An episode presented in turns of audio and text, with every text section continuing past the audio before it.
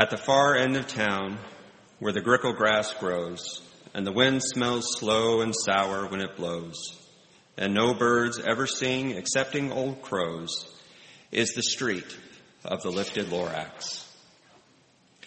This is how the story begins.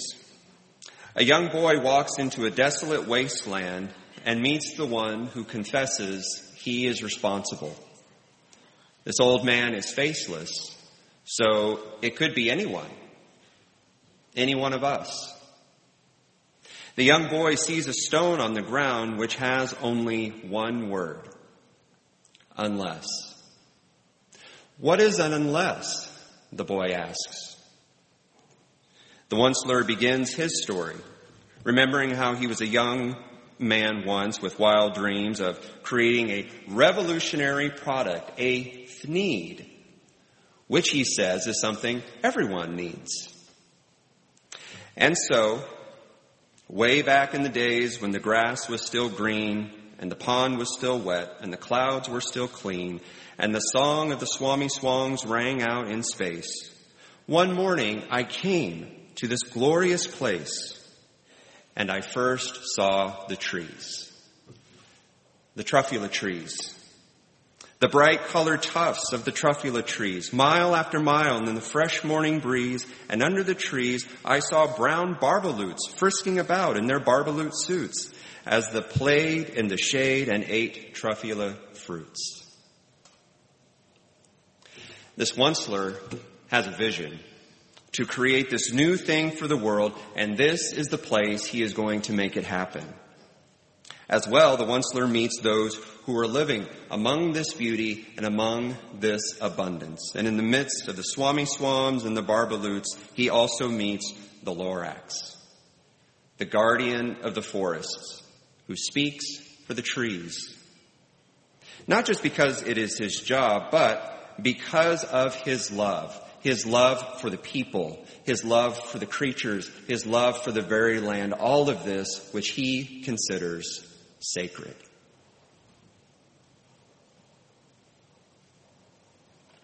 Whoa.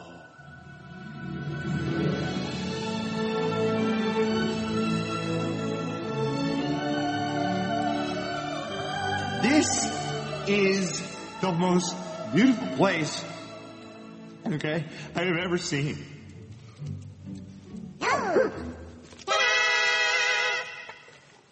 All right, here we go. About to make a Thneed, about to change the world.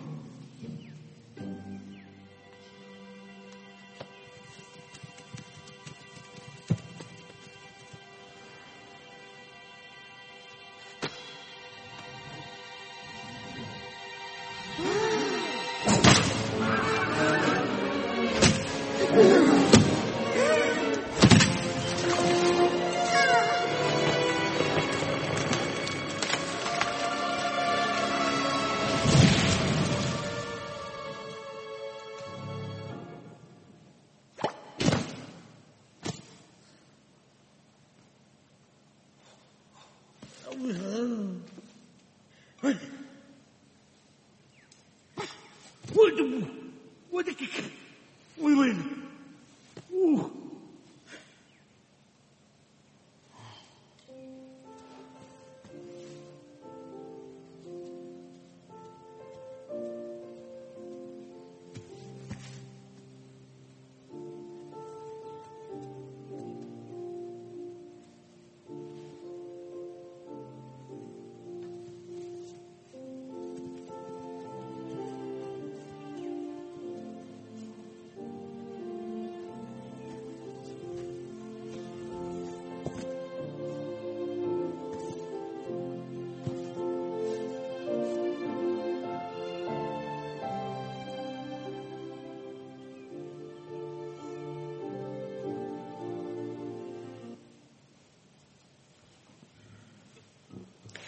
This funeral is a ritual many of us know well. That when a life ends, which has meant a great deal to us, we come together in our grief. This includes the planet we live on. The world described in the very first book of Scripture, Genesis, which begins as a formless void, until God reaches into that void and shapes order and life. In the beginning, when the grass was still green. But God doesn't stop there, and the Israelites knew this. For as they write in the 65th Psalm, by awesome deeds you answer us with deliverance, O God, O God of our salvation. You are the hope of all the ends of the earth and of the farthest seas. By your strength you establish the mountains. You are girded with might. You silence the roaring of the seas, the roaring of their waves, the tumult of the peoples. Those who live at earth's farthest bounds are awed by your signs. You make the gateways of the morning and the evening shout for joy. You visit the earth and water it. You greatly enrich it.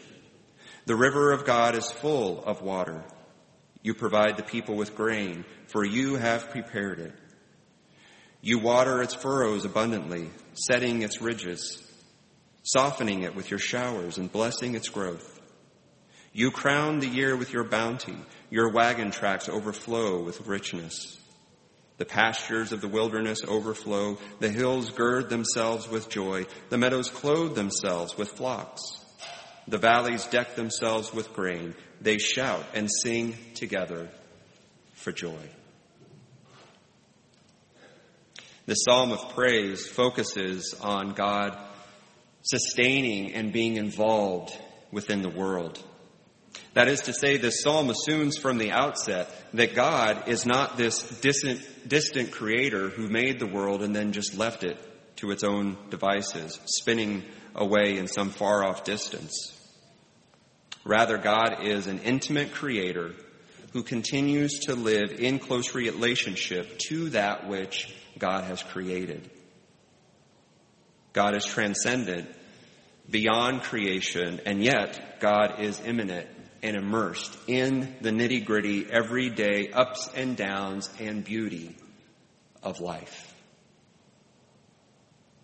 When we come across such beauty, when we discover its purity, what is our role? To simply admire, to care for, to use for our own purposes. And then what about those who already live there and their ways of life, their customs, their cultures, their beliefs? How do we see God as the intimate creator who continues to live in close relationship with creation, but also immersed in that creation? One of my favorite gospel stories is in John when a blind man approaches Jesus and asks to be healed. Jesus spits in the dirt, kneels down, and mixes that into mud, and then spreads the mud over the man's eyes. And then when he washes his face in a pool of water, the blind man is able to see. I think part of this miracle includes Jesus using the elements of the earth and the power behind them that all can be used for God's love and grace. Jesus speaks many times for the trees reminding us in our hectic, uncertain, chaotic lives that the peace we are so often, so dramatically searching for literally lives all around us. In the birds of the air, Jesus reminds us. In the blooming of the lilies, in the grass of the fields. If we would just take the time to look and to care a whole awful lot Jesus cared. And this is why I think he and the Lorax would get along very well.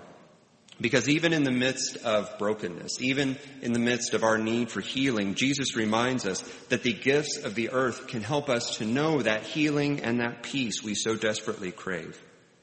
And rather than exploit them for our own benefit, we can care for them together as a community and as God's people. You may have read this already, but if not, I highly encourage you to look at our latest e-connections because in that newsletter, in the midst of all the great information, is an article written by our memory minister, Vicki Pittner, in which she tells stories of camping throughout her life, throughout her childhood, going up to the great Smoky Mountains. Not just loving those who are experiencing dementia and Alzheimer's, but also the patience she reminds all of us to have and to care for in the midst of God's creation. And so, in the midst of this story, she reminds us of a prayer of the woods that I would like us to share. Let us pray. I am the heat of your hearth in the cold winter nights, the friendly shade screening you from the summer sun. And my fruits are refreshing draughts, quenching your thirst as you journey on. I am the beam that holds your house, the board of your table, the bed on which you lie, and the timber that builds your boat. I am the handle of your hoe, the door of your homestead, the wood of your cradle, and the shell of your coffin. I am the bread of kindness and the flower of beauty. Ye who pass by, listen to my prayer. Harm me not. Amen. God's beauty is all around us. It is not just in the gifts of nature. It is not just in the gifts of simple things like bread and juice. It is also the gifts of all of God's creatures. And it could be easy for us to just simply look among this beauty and then think about something else or to take this beauty for our own personal gain.